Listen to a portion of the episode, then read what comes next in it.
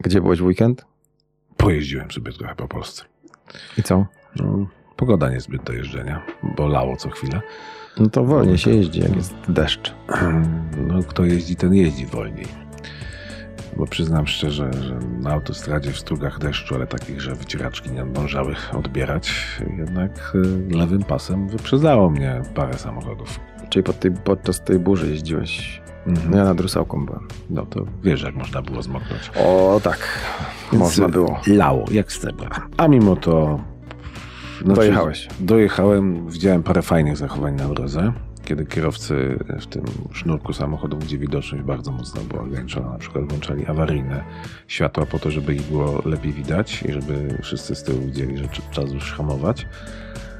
No ale mimo wszystko leci sobie obok ciebie samochód, wcale nie, gdyby to jeszcze była super bryka, może bym zrozumiał, ale wyprzedzały mnie samochody o dwadzieścia lat starsze od mojego. Spieszy się wszystkim tak samo.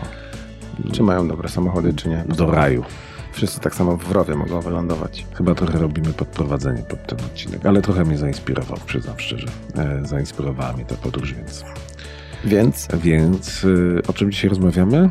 O czym się w czasie tej rozmowy parę razy się śmiałem, że, że rozmawiamy o tym i dla tych, którzy i tak nas słuchać nie będą, bo nikogo nie słuchają. Ale może rodzina posłucha. Ale może rodzina posłucha, czyli rozmawiamy o e, kierowcach, którzy są może i szybcy, ale jak tak będą jeździć, to nigdy nie będą starymi kierowcami. Trochę na podstawie wydarzeń sprzed już dwóch tygodni, jeśli dobrze pamiętam, czyli tej, tego wypadku e, w, Krakowie. w Krakowie, który można powiedzieć, że wcale wypadkiem nie był, bo, e, bo mieliby szczęście, gdyby przeżyli. E, więc e, tam nie była kwestia szczęścia, tylko wybitnego braku umiejętności i sprowokowanego wypadku, bo jak się jeździ po pijanemu i to jeszcze z taką prędkością, to... No, nieustannie dziwi mnie to, że są, znajdują się przez cały czas ludzie, którzy wsiadają z pijanymi kierowcami do samochodu. To jest, no tak, a wystarczyłoby zabrać kluczyki. E, tak, powiedzieć a, cokolwiek, ale, zareagować. Ale mówimy o przestępcach na dobrą sprawę, a bardzo często w swoim otoczeniu mamy kierowców młodych, albo niekoniecznie młodych, e, może w naszym wieku, znaczy my jesteśmy młodzi oczywiście, e, ale mamy kierowców, którzy nie jeżdżą po pijanemu, tylko po prostu jeżdżą bez wyobraźni, bo uważają, że są świetni, że są znakomici. Że mają świetne samochody. Że mają świetne samochody, że sto pięćdziesiąt w mieście to wcale nie jest e, straszna prędkość, wystarczy umieć jeździć. No i później może i potrafią. Tylko kogoś zabiją. No Więc o, o tym dzisiaj będziemy rozmawiać, o tym dzisiaj rozmawiamy. O tym można długo rozmawiać. I o tym rozmawiamy z kierowcą, który świetnie wie, o czym mówi, bo to, czego uczy, ratuje życie innym. O, tak w dużym skrócie. I o tym będzie? I o tym będzie. To posłuchajmy. A będzie też o ekodrivingu troszkę. Dla tych, kto na wakacje jest. I, no tak, drive nie, nie brzmi to dobrze. No da, tak, ale tak. Jak zaoszczędzisz w kieszeni kilkaset złotych na wakacyjnym wyjeździe, to już tak nie brzmi. No. Mogli jakoś to inaczej nazywać. Eco-driving to tak. jakoś... Ja stosuję przez całe życie. Nie wiedziałem, że to jest eco-driving, ale brzmi ale to tak sobie. No, ale w ubiegłym roku zastosowałem i zamiast zużyć na wyjeździe wakacyjnym trzy baki paliwa, zużyłem dwa, a to już robiło wtedy różnicę. No, wszystko zależy od tego, czy pojechałeś tak samo daleko, czy trochę tak, bliżej. Tak samo daleko.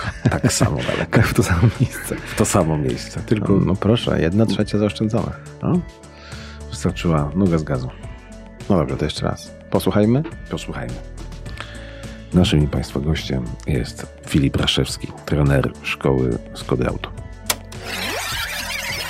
czterysta niutonometrów, trzysta pięćdziesiąt koni albo na odwrót, kuta do loty, wydech robiony na zamówienie, obniżone zawieszenie. Czego to może być opis?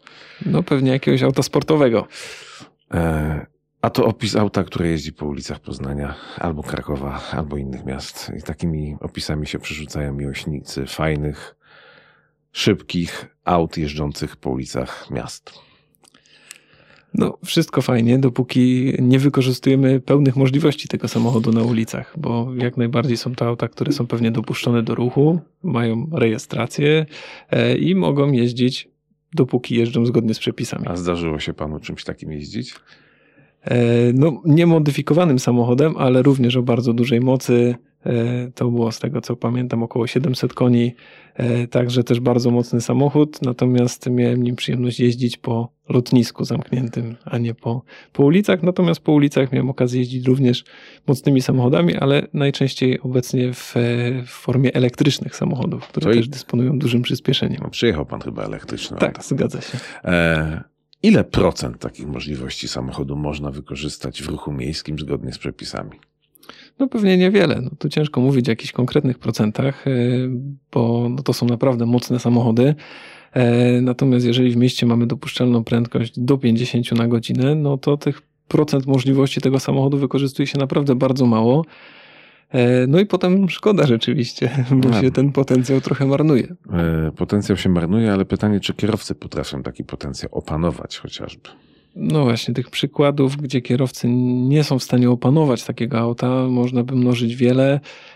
Ostatnio mieliśmy przykład właśnie chociażby z Krakowa, do czego pewnie trochę pan zmierzał. No zmierzam, zmierzam do tego. Jakiś czas temu, już no parę dobrych lat temu, na, na tutaj zlocie takich samochodów sportowych w Poznaniu też mieliśmy nieciekawą przygodę, gdzie kierowca nie opanował mocy samochodu, auto... A to było auto bardzo dobre, bardzo tak. drogie i bardzo szybkie. Tak, no i z napędem na tylną oś, co też utrudnia opanowanie takiego samochodu. I to był doświadczony kierowca.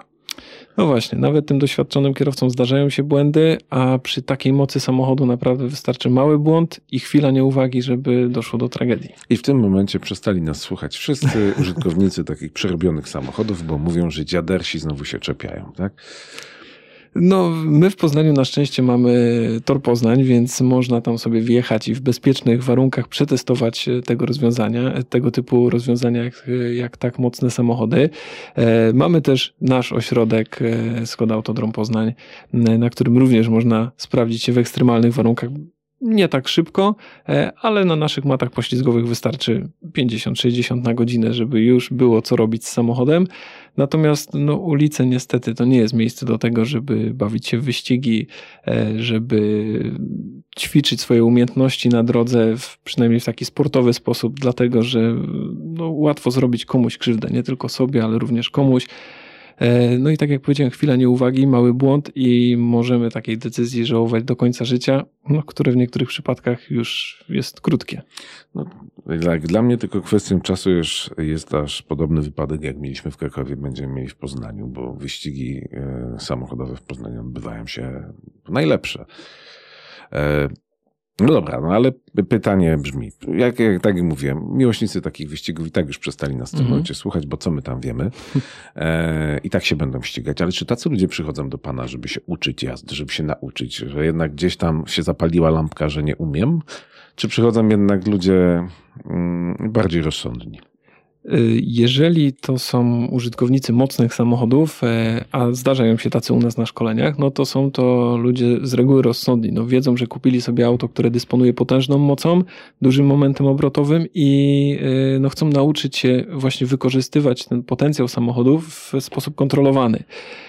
Natomiast jeżeli już zdarzają się kierowcy o większej fantazji, to najczęściej oni są przysyłani do nas przez firmy, są to kierowcy flotowi, którzy pracują w samochodach, no i oni mają różne teorie swoje na temat tego, jak oni jeżdżą, jak powinno się jeździć. Natomiast bardzo często zupełnie inne wypowiedzi z ich strony, innych wypowiedzi słuchamy na początku szkolenia i na końcu szkolenia, kiedy już ta świadomość jest zbudowana przez nas w sposób odpowiedni i też oni są w stanie sprawdzić, ile rzeczywiście potrafią w samochodzie. Właśnie Czyli na matach nagle się, nagle się dowiadują, że nie potrafią?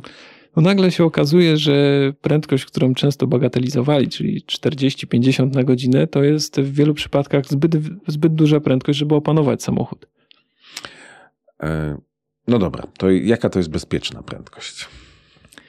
No i tu można by było podać jakąś stałą definicję, natomiast wiadomo, że ta prędkość będzie się zmieniała wraz ze zmianą warunków na drodze, wraz ze zmianą e, natężenia ruchu drogowego, też w zależności od tego, jaki mamy samochód, w jakim on jest stanie technicznym, jakie mamy opony na tym aucie, to wszystko ma znaczenie i dopiero biorąc pod uwagę to mnóstwo czynników, które na to się składa, jesteśmy w stanie tą prędkość bezpieczną oszacować i dostosować do tego, co dzieje się na drodze. Już zadając to pytanie, zorientowałem się, jakie ono jest głupie, bo na autostradzie może być sto czterdzieści bezpieczną tak. prędkością i może sześćdziesiąt nie być bezpieczną prędkością. Zgadza się. Jechałem w weekend będą... akurat w czasie mhm. oberwania chmur i wyprzedzały mnie samochody, a sam jechałem osiemdziesiąt i uważałem, że to jest maksymalna prędkość, jakiej, z jaką mogę się poruszać. No właśnie. Tutaj też y, każdy kierowca musi brać pod uwagę swoje umiejętności, swoje y, takie warunki psychomotoryczne, jakie w danym dniu występują, bo to nie jest tak, że codziennie jesteśmy w stanie zrobić tyle samo z samochodem, czy też zareagować w takim samym czasie. To wszystko ma znaczenie, to czy nie boli nas akurat głowa, czy się wyspaliśmy, e, więc no to jest, to jest trudne pytanie, żeby tak jednoznacznie tak, odpowiedzieć. A wy uczycie zachowań, które równie dobrze mogą się nigdy nie przydać, prawda? Jak ktoś jeździ ostrożnie, to może nigdy nie wpadnie w poślizg. Tak, zgadza się i zdarzają się kierowcy, którzy zaczynają szkolenia od tego, że przedstawiając się mówią, że jeżdżą czterdzieści, pięćdziesiąt lat i nigdy nie mieli wypadku jakiegoś zdarzenia niebezpiecznego drogowego i, i chwała im za to, bo to znaczy, że gdzieś tam odpowiednio przewidują na drodze, daleko pewnie obserwują, rozglądają się bacznie, są ostrożni i też pewnie mieli dużo szczęścia, bo na drodze wiele zależy od szczęścia, nie na wszystko mamy wpływ, ale też wiele tych czynników ryzyka jesteśmy w stanie wyeliminować właśnie przez odpowiedni sposób jazdy. Ale jak ktoś nagle wybiegnie pod, pod koła, to... To co, tak. przydają się takie umiejętności? Tak i tutaj właśnie, no, wtedy będzie potrzebne nam hamowanie awaryjne. To jest y, podstawowe ćwiczenie, od którego zaczynamy i ja muszę przyznać się szczerze, że na drodze nigdy w życiu nie musiałem zahamować na szczęście awaryjnie i to jest też taka sytuacja ekstremalna, z której skorzystamy pewnie w życiu raz, może dwa razy, ale warto wiedzieć, jak to zrobić i tutaj właśnie też ciekawa historia, bo y, myślę, że gdybym policzył, a, a szkole już ponad dwanaście lat w Skoda Auto Szkoła, to myślę, że miałem z trzech, może czterech kierowców, którzy potrafili hamować awaryjnie. Resztę trzeba było tego nauczyć i mówię tu o osobach, które nie były u nas wcześniej na szkoleniach, bo zdarza się, że wracają ludzie po sześć, siedem razy, nawet osiem na takie szkolenia, gdzie już staramy im się zafundować no bo tego inne tak nie, nie sposób opanować w piętnaście minut. Tak, no do tego, żeby wypracować sobie pamięć mięśniową, potrzebujemy ponad tysiąc powtórzeń. I w ciągu jednego dnia nie jesteśmy w stanie tego zrobić, nawet gdybyśmy się skupili tylko na jednym ćwiczeniu, bo później pojawiają się, pojawia się tak zwane zmęczenie materiału, zaczynamy powtarzać błędy, które były na samym początku, no i trzeba sobie po prostu zrobić przerwę, trzeba odpocząć, więc jeden dzień to jest za krótko, ale my wskazujemy taką drogę, którą należałoby podążać i pokazujemy takie elementy, na które warto zwrócić uwagę, będąc na drodze.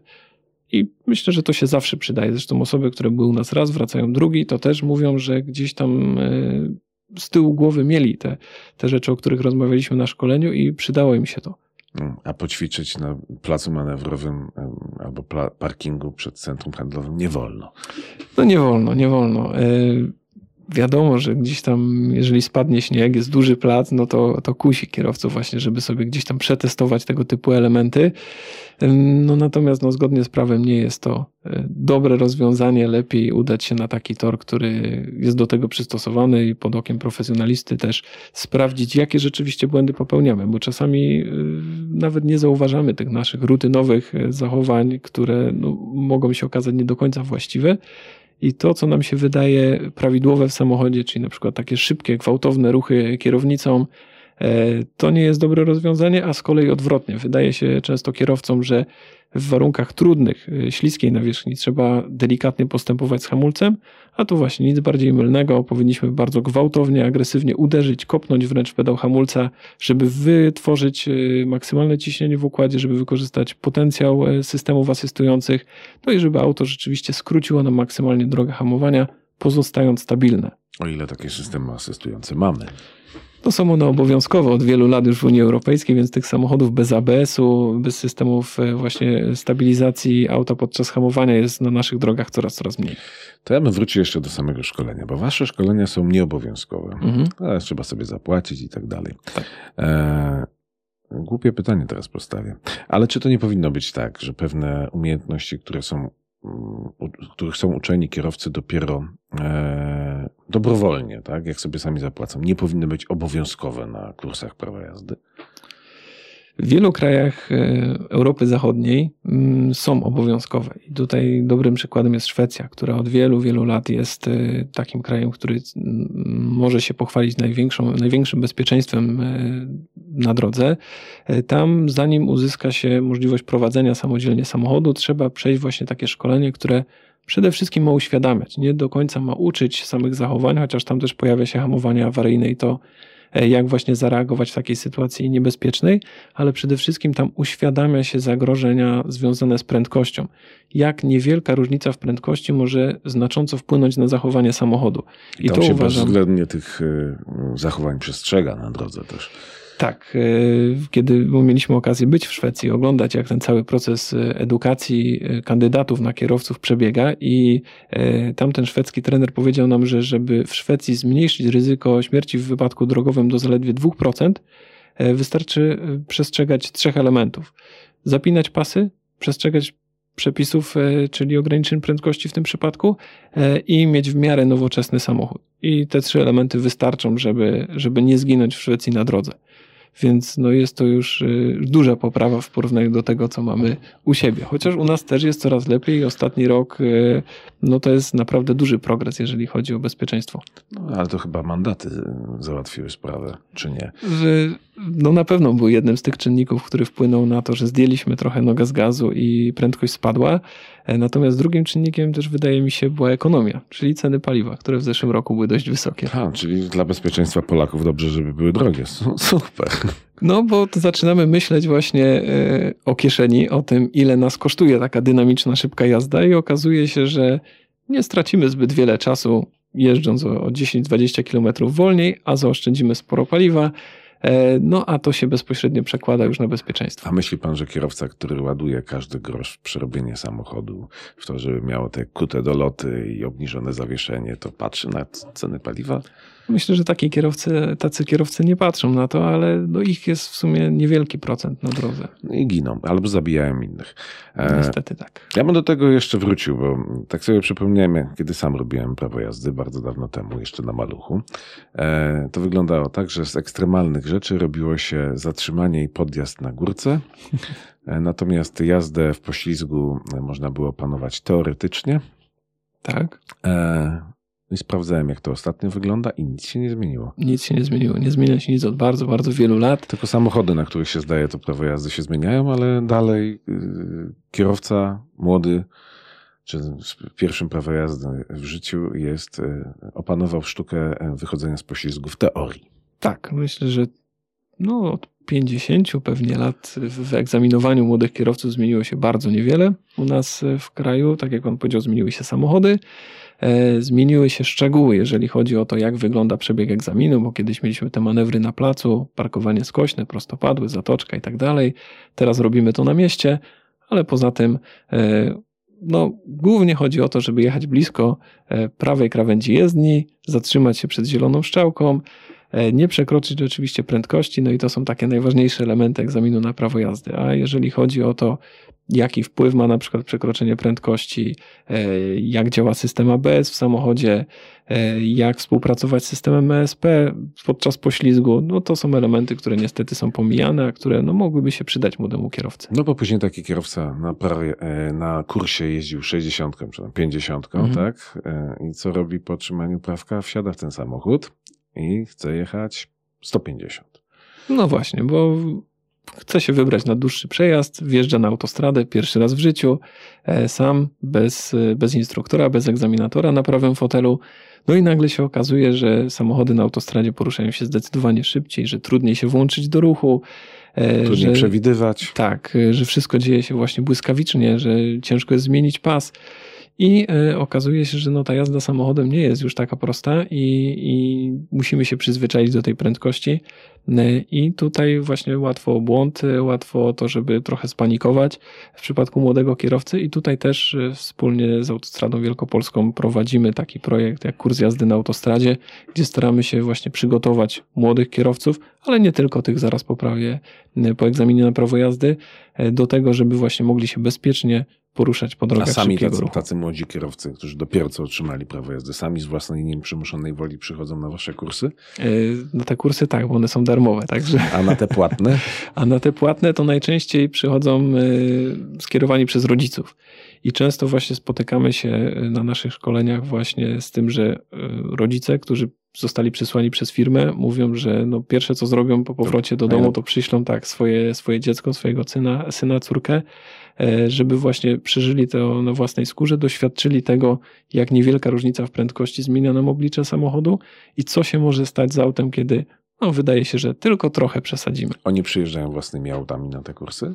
E, mogą. Natomiast z reguły szkolimy na naszych samochodach po to, żeby właśnie pokazać, jak wygląda ta najnowocześniejsza motoryzacja. My zmieniamy auta co około pół roku, więc zawsze mamy dostęp do najnowszych systemów, jakie są dostępne, e, no i pokazujemy, jak z nich korzystać. Raczej nie zmieniamy samochodów na coraz starsze, tylko najczęściej na, na młodsze, więc warto śledzić na bieżąco te zmiany w motoryzacji, a one są dość wyraźne.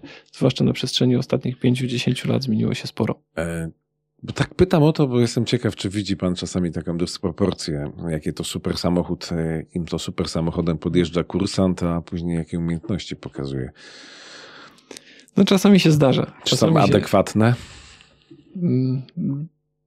Jak bywa, to, jak ale, nie, była, ale nie zawsze. Bywa, ale nie zawsze. No, często jest tak, że ktoś przyjeżdża właśnie samochodem tylnonapędowym, chce sprawdzić właśnie swoje auto. My podstawiamy zawsze w takiej sytuacji jeszcze nasz samochód, żeby te ćwiczenia, które gdzieś tam mogły powodować ryzyko uderzenia w słupek, czyli gdzieś tam zarysowania auta, żeby je sobie przejechać najpierw na naszym samochodzie. Też tylnonapędowym? No właśnie nie, przednionapędowym i nagle się okazuje, że no właśnie auto tylnonapędowe nawet w momencie, kiedy mamy te najnowocześniejsze systemy bezpieczeństwa, wymaga od kierowcy dużo więcej. Ale tutaj mówimy o bardzo popularnej marce, najczęściej, który, którą to uwielbiają młodzi kierowcy. Tak, no i właśnie. I problem, problem polega na tym, że najczęściej są to auta, które nie są najnowsze. No tak. I no właśnie, znaczy bo... nie wiem, jak tu nie obrazić marki. No, będziesz miał wydatki, taka marka, tak? No, ale to też się zdarza na przykład, jeżeli chodzi o kierowców Dodży, takich też dość mocnych, czy Chevroletów, które no, dysponują grubo ponad pięciuset koni mechanicznymi i, i też ciężko nad tymi samochodami zapanować. No i zdarza się, że te samochody dość spektakularnie wypadają z naszej maty poślizgowej, bo gaz był dodany w niewłaściwym momencie, przy nie, nie takim położeniu kół, jakie powinno zostać wykonane. Natomiast no, też staramy się właśnie uświadamiać, że zanim wsiądziemy do takiego samochodu, który wymaga od kierowcy dużo, warto nauczyć się dobrze jeździć tym przednionapędowym, czyli no, można powiedzieć, że tym łatwym w obsłudze. Ten, który wybacza niektóre błędy. Tak, tak, tak, bo się okazuje, że właśnie nawet przy tej przednionapędówce jest problem, żeby nad samochodem zapanować, a co dopiero w momencie, kiedy sami gdzieś tam możemy sprowokować błąd tego auta poprzez niewłaściwe dodanie gazu. No i w przednionapędówce kończy się to tym, że samochód nam wyjeżdża na wprost, czyli jest podsterowny. Natomiast już w aucie tylnonapędowym ten samochód będzie nam się ustawiał bokiem, czyli sytuacja robi się bardzo nieciekawa, dlatego że uderzenie w przeszkodę naszymi drzwiami, powiedzmy, no jest dużo poważniejsze w konsekwencjach niż uderzenie przodem, gdzie mamy strefę zgniotu, silnik, podłużnicę i wszystkie elementy odbierające energię. Można jeszcze kar skręcić po prostu. No tak. Ale to jest mimo wszystko marzenie wielu młodych kierowców. Mhm. Są takie auto i ona staje się też synonimem. Mam taki samochód, to jestem dobrym kierowcą. A to wcale nie tak. No tak, żeby być dobrym kierowcą, to, to trzeba wiele, wiele lat doświadczenia, bo nie jesteśmy w stanie czasami sobie nawet wyobrazić tego, co nas może na drodze spotkać i nie ma takich symulatorów, nie ma takich szkoleń, które przygotują nas na każdą sytuację drogową. O pilotach mówiło się, że są szybcy kierowcy i starzy kier- piloci, tak? E, ale nie ma szybkich, starych pilotów. O kierowcach też tak można powiedzieć? E, Myślę, że nie. No, no, nowe technologie pozwalają nam już przeżyć wypadek z naprawdę dużą prędkością. Poza tym, no, tak jak, tak jak często mamy do czynienia z kierowcami wyścigowymi, rajdowymi, oni są szybcy na, na rajdach, na odcinkach specjalnych, ale później na drodze już niekoniecznie. Stają sobie trochę bardziej sprawę z tego, co się może wydarzyć i no, że właśnie ulica nie jest do tego, żeby się ścigać. I odpuszczają sobie. Ale może trochę adrenaliny im schodzi w tych wyścigach, a przeciętny kierowca nie ma na to okazji. to są myślę, że inne, inne sposoby na to, żeby tą adrenalinę u siebie wywołać. Można, nie wiem, iść na paintball, e, czy skakać ze spadochronem, albo, e, albo na bungee i, i też jest adrenalina. Ale ktoś sobie obejrzy w Szybkich i Wściekłych, no i chciałby tak jak w, w, w Szybkich i Wściekłych. Oglądał pan? Oglądałem. oglądałem. I co pan sobie sądził, oglądając? Nie jestem na bieżąco, bo chyba się zatrzymałem gdzieś tam na trójce albo czwórce. Także mój Boże, no pewnie liczba części dąży do nieskończoności, więc... Tak. No są tam ciekawe takie y, sceny. Na przykład y, zdarzało mi się wyłapać, że ktoś dwa razy wrzucał bieg wsteczny podczas cofania samochodem. Także nie widziałem jeszcze takiego auta, które miałoby dwa biegi do tyłu, ale być Pod, może... Podobno francuskie czołgi tak naprawdę. Więc no, są to takie filmy, które już powoli wchodzą w tą działkę science fiction. Bardziej niż, niż jakieś realistyczne. Nie kusi pana czasami, żeby sobie poszaleć za kółkiem? Nie, tak naprawdę coraz mniej. Coraz mniej, zwłaszcza przestało mnie kusić całkowicie praktycznie w momencie, jak się urodziła moja pierwsza córka i tutaj wiele osób, które spotykam na szkoleniach, też wszystko się zmienia, mówi nie? podobnie, że tak, że, że zmienia się trochę perspektywa. Zaczynamy inaczej na to wszystko patrzeć. Też już od dłuższego czasu ze względu na to, że szkolimy u nas na torze, który jest no nie jakichś tam spektakularnych rozmiarów, to też coraz mniej jest okazji do tego, żeby nawet na tym naszym torze się tam trochę szybciej pościgać wzajemnie z kolegami, jak, jak jesteśmy między szkoleniami. Natomiast nie wiem, jakoś tak z wiekiem, z wiekiem mi przeszło. Sam to u siebie obserwuję. Kiedyś kierowcy, którzy mnie wyprzedzali, budzili jeszcze jakieś emocje, a teraz co najwyżej się pukam w czoło, jeśli widzę jakieś niebezpieczne zachowania. Co, co powinien robić człowiek, który nie chce zginąć na drodze, a widzi takie niebezpieczne zachowania u innych kierowców? Coś można w ogóle zrobić? No właśnie, to jest bardzo niebezpieczny element właśnie, takie, taka dynamiczna jazda na drodze, taka, no powiedzmy już sobie szczerze, taka agresja drogowa, dlatego że to u innych kierowców również budzi agresję. I nawet jeżeli my chcemy jechać sobie spokojnie, przepisowo, a ktoś nas wyprzedza, zajeżdża nam drogę, zmusza nas do hamowania w sytuacji, kiedy byśmy sobie tego nie życzyli, no to gdzieś tam ta agresja się budzi i no, obserwując to nasze polskie społeczeństwo i to, w jaki sposób my jeździmy, no rzeczywiście jest ciężko z, zastosować się do tych zasad jazdy defensywnej, czyli zachowywać bezpieczną odległość, jeździć przepisowo. Natomiast nie mamy wpływu na to, jak jeżdżą inni kierowcy. Ci tak zwani edukatorzy, nauczyciele drogowi, to też nie jest dobra droga, bo nie jesteśmy w stanie takim zachowaniem nauczyć kogoś innego kultury drogowej, a wręcz przeciwnie, będziemy tylko tą agresję wzbudzać. Ja myślę, że trzeba przede wszystkim zmienić swój sposób myślenia, podejść do jazdy samochodem po drogach jako do po prostu celu przejechania z punktu A do B w sposób bezpieczny, nie zwracając za bardzo uwagi właśnie na te takie, powiedzmy, zaczepki innych kierowców i myśleć o jeździe samochodem jako o wzajemnej pomocy innym kierowcom, a nie jako rywalizacji, bo my w Polsce właśnie często podchodzimy do jazdy samochodem jako do elementu rywalizacji, a tu trzeba sobie wzajemnie pomagać, bo tak naprawdę no wszyscy chcemy bezpiecznie dojechać do domu, tylko komuś się po drodze coś wydaje. A jak to często się mówi, najgorzej jak się coś wydaje. Ale często na przykład mówi się o tym, że dostosowujemy jazdę do tego, jak jadą inni. I stąd na przykład masowe przekraczanie prędkości, bo kolumna samochodów jedzie dziewięćdziesiątką, to nie chcę być zawali drogą, nie będę jechał sześćdziesiąt. Oczywiście, no i wtedy też często y, możemy spotkać się właśnie z tą agresją drogową, z dojeżdżaniem na zderzak, z, z nawet y, z bycie, byciem otrąbionym przez innych kierowców. Y, no a potem się okazuje, że przekraczamy właśnie zachodnią granicę i nagle te polskie rejestracje potrafią dostosować się do przepisów, jakie panują chociażby w Niemczech.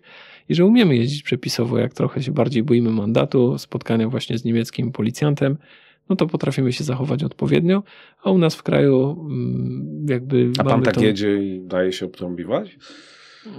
Nie, nie zdarzało mi się w sumie, żeby mnie ktoś otrąbił, nawet jak jeżdżę, nawet jak jeżdżę przepisowo po mieście, aczkolwiek w Poznaniu ta kultura jazdy jest dość wysoka w sumie i tutaj często szkoląc kierowców z innych rejonów Polski, nawet się spotykam z tym, że wszyscy się dziwią, że u nas w Poznaniu tak się jeździ, a przecież i tak mało kto jeździ zgodnie z przepisami. Zawsze te dziesięć dwadzieścia kilometrów szybciej tak, jeździmy, więc no, miałem okazję też być na wschodzie i tam najbardziej przerażali mnie kierowcy ciężarówek, którzy przejeżdżając przez miejscowość nie mieli zamiaru w ogóle zwalniać. Wtedy, kiedy ja wjeżdżałem poza, w obszar zabudowany i zmniejszałem prędkość do pięćdziesięciu, no to już widziałem tą ciężarówkę praktycznie no piętnaście dwadzieścia centymetrów za moim zderzakiem i no i to rzeczywiście jakiś tam lęk powoduje, no bo to jest jednak dużo większy pojazd, no ale trzeba być asertywnym na drodze i, i właśnie no to, co powiedziałem, trzeba przede wszystkim zmienić swój sposób myślenia i zacząć od siebie tą zmianę, tą, te, ten przykład, jaki dajemy tak naprawdę innym kierowcom. Myślę, że u, u mnie też dużo zmieniła właśnie ta wizyta w Szwecji, kiedy widziałem, że naprawdę można się spokojnie, bez stresu poruszać po drogach i, i że wszyscy tak mogą jeździć, a nie tylko gdzieś tam jednostki. No Szwedzi to już nawet w samochodach nowych ograniczyli prędkość maksymalną, bo, bo i po co? Mieć dwieście czterdzieści na liczniku, jak nie można. Tak, no poza tymi odcinkami w Niemczech, gdzie jest nielimitowana prędkość i można jeździć z dowolną prędkością, na jaką tylko mamy ochotę, no to w Polsce jest najwyższa dopuszczalna prędkość na autostradzie. sto czterdzieści na godzinę chyba w żadnym innym kraju europejskim nie występuje. sto trzydzieści jest właśnie w Niemczech prędkość zalecana i dopuszczalna w pozostałych odcinkach, a w reszcie krajów europejskich sto dwadzieścia i to nie tylko ze względu na bezpieczeństwo, ale również właśnie na ekonomię i ekologię jazdy. To też przy stu dwudziestu, że tak powiem, efekty uderzenia w słup właściwie niewiele się już różnią. Tak, ale tu mówimy o drogach, gdzie te słupy można spotkać dość rzadko. Nie ma skrzyżowań, nie ma przejść dla pieszych, więc ryzyko jakiegokolwiek kontaktu z innym uczestnikiem ruchu drogowego jest znikome. To jeszcze raz wracam do początkujących kierowców. Taki alfabet, co musi kierowca opanować oprócz tego, co, co otrzymał na, zdając egzamin na prawo jazdy, a czego nie otrzymał, no właśnie, czego powinien się jeszcze nauczyć? Wydaje mi się, że właśnie jednym z najważniejszych, jedną z najważniejszych umiejętności każdego kierowcy, nie tylko młodego, jest umiejętność wykorzystania potencjału samochodu pod kątem właśnie bezpieczeństwa, czyli tego, co oferują nam systemy, czyli hamowanie awaryjne. To jest często właśnie taki punkt, który bagatelizujemy, ale naprawdę warto się nauczyć dobrze hamować. Bo obecne samochody pozwalają nam hamować niemal w każdej sytuacji. Czy musimy ominąć przeszkodę, czy wjeżdżamy w zakręt, czy po prostu hamujemy na nawierzchni zróżnicowanej, gdzie prawe koła jadą po śliskim, lewe po przyczepnym. Systemy są w stanie... W skrócie, trzymamy nogę na, na pedale nawet tak, jak kopie. Tak, mówimy o, my mówimy o takiej zasadzie trzy razy max, czyli maksymalnie szybko reagujemy, maksymalnie mocno kopiemy w pedał hamulca i maksymalnie długo wyciskamy, czyli do pełnego zatrzymania auta, żeby wyzerować prędkość i zacząć jakby od nowa, bo odpuszczenie hamulca podczas hamowania no może też odciążyć nam samochód, spowodować, że środek ciężkości pójdzie do góry i auto stanie się niestabilne. Więc warto wyhamować do samego końca, aczkolwiek oczywiście na drodze jest milion różnych sytuacji i nie ma jednej złotej reguły, która pozwoli nam poradzić sobie w każdej z nich. Kolejnym elementem jest dobra obserwacja. Patrzmy jak najdalej przed siebie, starajmy się przewidywać to, co się dzieje na drodze, budujmy sobie różne scenariusze tych potencjalnie, potencjalnie niebezpiecznych sytuacji po to, żeby być przygotowanym i żeby skrócić czas reakcji. Bo pamiętajmy, mój, że... Mój tata w momencie... zawsze mówił tak, patrz kilka samochodów do przodu. Tak. Kilka, ja bym powiedział nawet, że kilkanaście, w zależności od tego, gdzie się znajdujemy i na ile nam pozwala infrastruktura drogowa. A jeżeli chodzi właśnie o, o to planowanie, no to pamiętajmy, że człowiek reaguje średnio w około jedną sekundę i podczas jazdy pięćdziesiąt na godzinę w ciągu tej jednej sekundy czasu reakcji samochód przejedzie już około czternaście metrów. Także może się wydarzyć naprawdę dużo. Jeżeli urwiemy z tego czasu reakcji połowę, czyli będziemy reagować w pół sekundy, no to już mamy siedem metrów zaoszczędzone z tej całkowitej drogi zatrzymania. To też taka uwaga dla kierowców, którzy jeżdżą, lubią jeździć na zderzaku. Mhm. Tak? Jadą metr od zderzaka. Czyli to jest w sytuacji, kiedy kierowca przed nami zacznie hamować, to żeby zdążyć hamować razem z nim, nasz czas reakcji powinien wynieść. No podejrzewam, że poniżej dwóch dziesiątych. Tam. Czyli prawdopodobnie jest, że no dobra, no ale o czym ja gadam do ludzi, którzy nas i tak nie posłuchają, tak?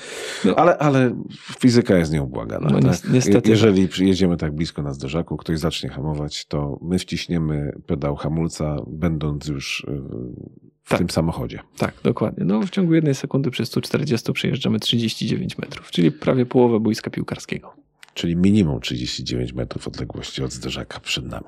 No mówi się tu o połowie prędkości w polskich przepisach, natomiast my już od wielu lat mówimy o tak zwanej zasadzie dwóch sekund, czyli żeby zostawić sobie między naszym samochodem a autem poprzedzającym dwie sekundy czasu i to można w dość fajny sposób obliczyć. Wystarczy wybrać sobie jakiś stały element na poboczu, znak drogowy, przęsło wiaduktu, czy, czy też słupek chociażby autostradowy i w momencie, kiedy tył samochodu poprzedzającego jest na wysokości tego słupka, my sobie odliczamy sto dwadzieścia jeden, sto dwadzieścia dwa, mijają dwie sekundy i dopiero przód naszego auta powinien. Nierealne w Polsce, zawsze się ktoś wciśnie.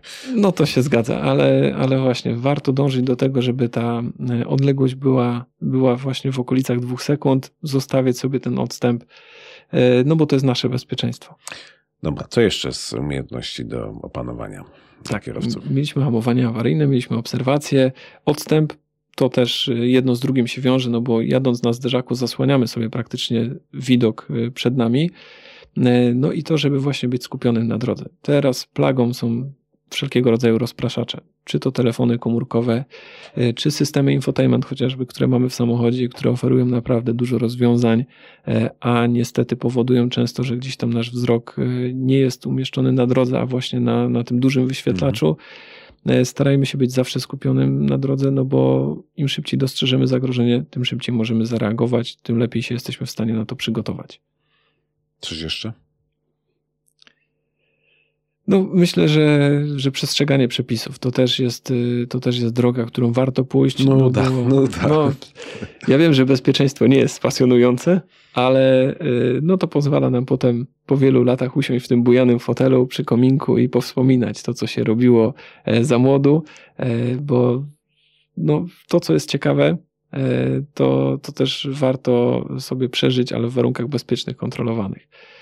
Tak jak mówiłem, Tor Poznań, tego typu ośrodki, jakim my dysponujemy, gdzie są maty poślizgowe, tam też jest bardzo fajna zabawa. To, to nie jest tak, że my tylko przekazujemy wiedzę i, i kierowcy tam muszą być maksymalnie skupieni, słuchają i nie, nie cieszy ich to, bo tam wszyscy wychodzą z dużym uśmiechem na twarzy, no i też pewnie dlatego tak chętnie do nas wracają, że to jest taka nauka przez zabawę, że można się pobawić, można się wyżyć, prędkości czasami są w okolicach osiemdziesiąt do dziewięćdziesięciu kilometrów na godzinę. Jest też jazda dynamiczna na slalomie chociażby, ale to wszystko ma ręce i nogi, to wszystko jest odpowiednio poprowadzone i to wszystko ma jakiś cel. Nie wiem, czy wy macie troleje, ale, nie mamy. Ale kiedyś miałem okazję się pościg mhm. pościgać na trolejach i przyznam, ani to był, nie był mocny samochód, ani nie był szybki, ale takiej jazdy w poślizgach nie miałem nigdy. No, troleje już teraz bardzo trudno zamontować na nowoczesnych autach ze względu na to, że systemy wykrywają, że coś jest z autem nie tak i zaczynają zapalać od, y, kolejne kontrolki. Y, my mamy za to coś takiego jak szarpak, tak to nazywamy. To jest taka płyta, która przesuwa się w lewo bądź w prawo i zabiera tylną oś samochodu, czyli auto na matę poślizgową wpada już ustawione bokiem. I teraz kierowca musi jak najszybciej ten samochód wyprostować, żeby jazdę można było kontynuować we właściwym kierunku.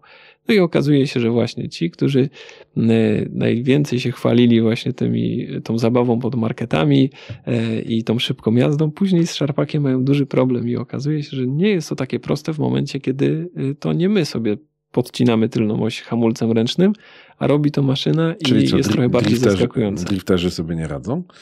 No nie zawsze właśnie, paradoksalnie nie zawsze, bo no, dzieje się to w sposób dość zaskakujący i na nawierzchni śliskiej naprawdę trudno jest zapanować nad tą masą, która jest rozpędzona, wydawałoby się do niewielkiej prędkości, czterdzieści pięć do pięćdziesięciu, bo z takimi prędkościami jeździmy na szarpaku, samochód waży wielokrotnie ponad tonę, no i, i okazuje się, że te prędkości miejskie przy tej masie samochodu, którą mamy do opanowania, to już jest naprawdę duże wyzwanie. Zdarzyło się, że ktoś dachował kiedyś u was? Nie. Nie, bo to są Nie. jednak takie prędkości, gdzie można tego uniknąć.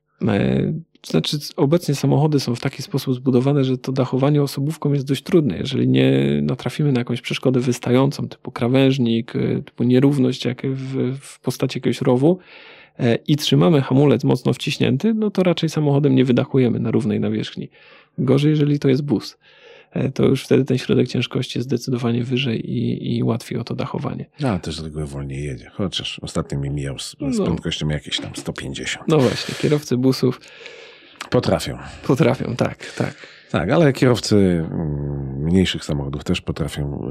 Nie wiem, na ile to już potwierdzone, ale wracam jeszcze do Krakowa. sto sześćdziesiąt do stu siedemdziesięciu km w terenie zabudowanym w nocy. No tak. No ja szacowałem po filmie na sto dwadzieścia. Ale znaczy, że... tam być może było sto dwadzieścia, to tam mhm. różne są, są szacunki. Tak, natomiast no właśnie, tutaj pojawiły się takie, takie głosy, że to jest wina tego pieszego, że on tam wyszedł na drogę i przestraszył tego kierowcę.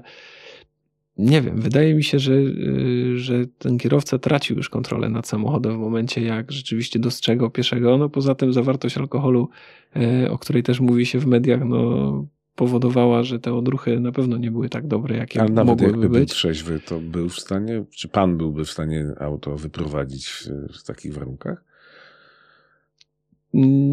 Nie, nie udzieliłbym tutaj jednoznacznej odpowiedzi, czy byłbym w stanie, czy nie byłbym w stanie, czy trzeźwy kierowca byłby w stanie. Trzeźwy kierowca e... pewnie nie jechałby z taką prędkością w miejscu, no które jeszcze były remontowane. No, no. Z, najłatwiejszą drogą do uniknięcia tego typu sytuacji jest po prostu, czy tam do wyjścia z tego typu sytuacji jest niedoprowadzanie do nich po prostu. I, i to też często mówimy na naszych szkoleniach, że nie sztuką jest jakby wyjść z poślizgu, a sztuką jest nie doprowadzić do tego, żeby ten poślizg powstał. Natomiast no, wydaje mi się, i tutaj znowu może będę trochę nudny, że gdyby ten kierowca potrafił prawidłowo hamować awaryjnie, to być może, być może te cztery osoby by żyły dzisiaj. Bo drogę, jaką to auto przejechało już od momentu, kiedy kierowca zaczął tracić nad nim panowanie, no to podejrzewam, że było ponad sto metrów. Więc na stu metrach jesteśmy się w stanie spokojnie zatrzymać na przyczepnej nawierzchni ze stu czterdziestu kilometrów na godzinę nawet. Albo zmniejszyć tą prędkość do takiej, tak, że właściwie szkody byłyby niewielkie. Tak. No i pamiętajmy też o tym, że im mniejsza prędkość, tym łatwiej nad samochodem zapanować, więc wraz z utratą prędkości być może kierowca odzyskałby kontrolę nad autem. I znów mówimy do ludzi, którzy nas nie słuchają. Ale to może tak, to, to do tych, którzy nas słuchają. Najlepszy prezent dla kierowcy, znamy, każdy ma pewnie w swoim otoczeniu kierowcę, który uważa się za szybkiego, za dobrego, ma jeszcze bardzo dobry samochód. To jaki prezent mu zrobić? Ja myślę, że szkolenie u nas. Bo to nie tylko sprawi... to, to, to nie jest audycja, nie zawiera lokowania produktu, tak, ale... Myślę, że sprawi mu to dużą frajdę, bo te szkolenia są naprawdę bardzo przyjemne. Druga sprawa, że też może zbudować trochę jego świadomość. I to, czego wielokrotnie unikamy na drodze dzięki szczęściu, możemy właśnie przeżyć u nas na torze w warunkach bezpiecznych, kontrolowanych. No i, i często właśnie jest tak, że później nagle otwierają się usta ze zdziwienia, że, że czterdzieści na godzinę to jest aż tak wymagająca prędkość dla samochodu. Dobra, to jeszcze dwa pytania.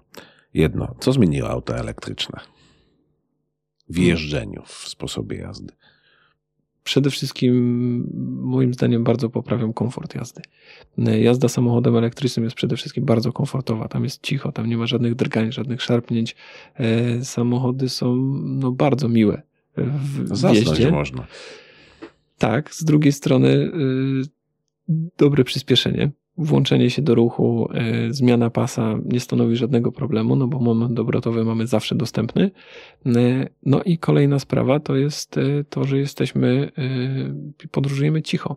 Y, zarówno dla siebie w środku, ale też dla osób będących na zewnątrz, czyli w miastach, gdzie zanieczyszczenie hałasem to są głównie właśnie samochody. No to, to jest genialne rozwiązanie. Ale piesi mogą nas nie słyszeć. A są, są odpowiednie urządzenia, które powodują, że te samochody emitują dźwięk w momencie, kiedy jadą powoli i kiedy właśnie mogliby nas nie, nie słyszeć. Aczkolwiek piesi obecnie bardzo często nie słyszą w ogóle nic. Z innych powodów. Dobra, drugie pytanie pod wakacje i trochę pod tę cenę paliwa, o której pan wspomniał, bo wy eco-drivingu też uczycie? Tak, jak najbardziej. Eco-driving, jazda defensywna, no i, i safe driving, czyli jazda bezpieczna na matach, to są takie nasze główne punkty szkoleniowe. To taka darmowa porada dla słuchaczy. Jedziemy na wakacje, jak zaoszczędzić paliwo? Najprościej. Najprościej? Zmniejszając prędkość. I to znowu i pod kątem bezpieczeństwa, i pod kątem ekonomii to jest najlepsza rada, jakiej można udzielić. Druga sprawa to jest to, żeby nie zakładać sobie, że dojedziemy do celu na przykład w trzy godziny, tylko cieszyć się tą podróżą też, odpowiednio sobie zaplanować ten przejazd, najlepiej zrobić sobie przystanek gdzieś na obiad po drodze, nie spieszyć się, nie ścigać się z czasem, bo to najczęściej nic nie da i nic nie pomoże, a jedyne co możemy zyskać to dziesięć, może piętnaście minut, co tak naprawdę nic nie zmieni w perspektywie tygodniowego czy dwutygodniowego urlopu, a właśnie możemy zaoszczędzić paliwa na, na dobry obiad dla całej rodziny. Czyli noga z gazu. Tak. Taka rada, powiedziałbym, bardzo uniwersalna, no ale pewnie niestety dla większości naszych słuchaczy, bo nie tego, nie tego by się spodziewali, to przynosi najlepsze rezultaty. I tak chciałbym jeszcze powiedzieć na koniec, że drogi, drodzy słuchacze, a teraz sprawdźcie, żeby nas posłuchali ci, którzy nas e, słuchać nie chcą, bo przecież noga z gazu to taki, taka bardzo niepopularna porada. Tak, ale no pojawia się często, pewnie nie bez przyczyny. W takim razie dziękuję bardzo. Moim i Państwa gościem był Filip Raszewski, trener e, Skody Auto Szkoły. Tak jest. Dziękuję bardzo. Dziękuję.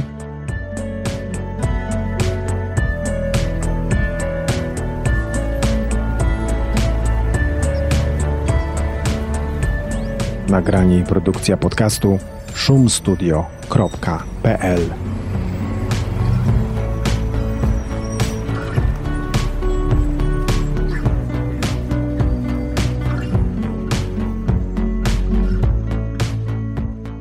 Dobra, to poniedziałek mamy za sobą. Pojeździliśmy.